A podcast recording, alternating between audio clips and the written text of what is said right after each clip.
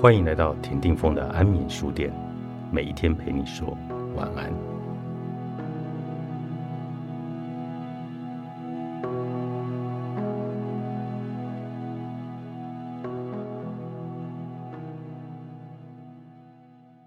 在五世纪的印度，佛教僧侣被鼓励观想三十二身分，这是人类生物学的角落里一张令人反感的名单：粪、胆汁。痰、脓、血、脂肪、鼻涕等等，像这种专注于令人反感的一面，是为了超脱自己的身体，以及协助僧侣抗拒色欲。换句话说，就是为了增强意志力。时光飞跃了一千六百年，与那些苦行僧的努力相对照的是极端的反例。一名在洛杉矶救援青少年性工作者的社工告诉我。一些孩子冲动的程度简直令人难以置信。他们住在街上，但如果得到一千美元，他们会全部拿去买最昂贵的 iPhone，而不是找一个能遮风避雨的住所。他的救援计划是帮助感染 HIV 病毒的年轻人得到政府的基金，带他们离开街头，给他们免费的医疗，提供公寓和食物的津贴。甚至健身房的会员资格，我真的看到这些孩子的某些朋友，他告诉我，为了得到这些好处，就跑到外头让自己变成 HIV 阳性，具有高度认知控制与极度缺乏认知控制之间的相同对比，也出现在多年前斯坦福大学用棉花糖测试四岁儿童能否延迟满足的实验结果中。四十年后，追踪调查。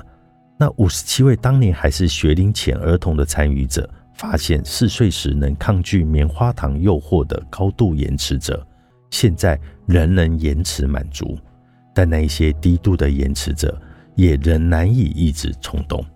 也就是说，在抗拒的诱惑的同时，他们的大脑接受扫描。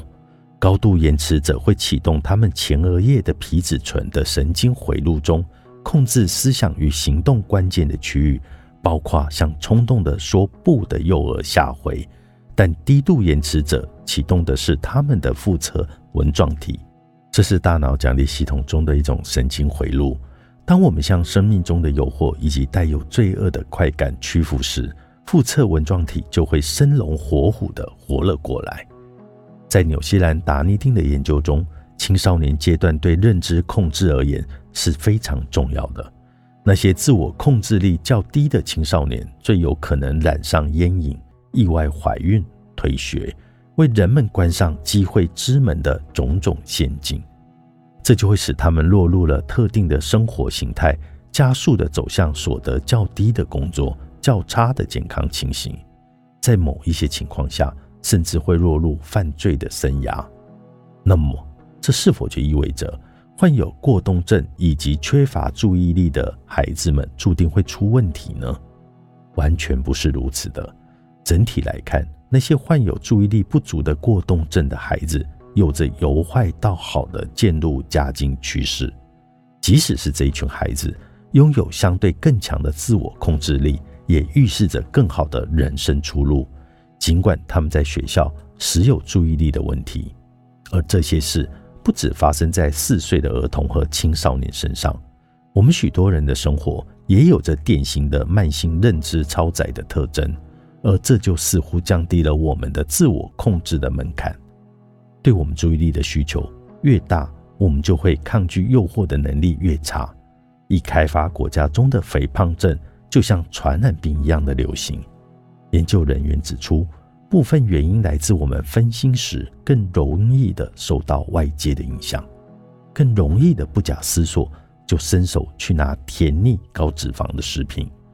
根据脑成像的研究报告发现，那些减重最成功而且持续保持身材的人，正是面对高热量美食时最能展现认知控制的人。就像弗洛伊德的著名格言：“本我在哪里，自我。”就在那里，这就直言这种内心的紧张关系。本我让我们伸手去拿巧克力，买太昂贵的奢侈品，或点进那个吸引人但完全浪费时间的网站的各种冲动，持续不断的与我们的自我来争执不休。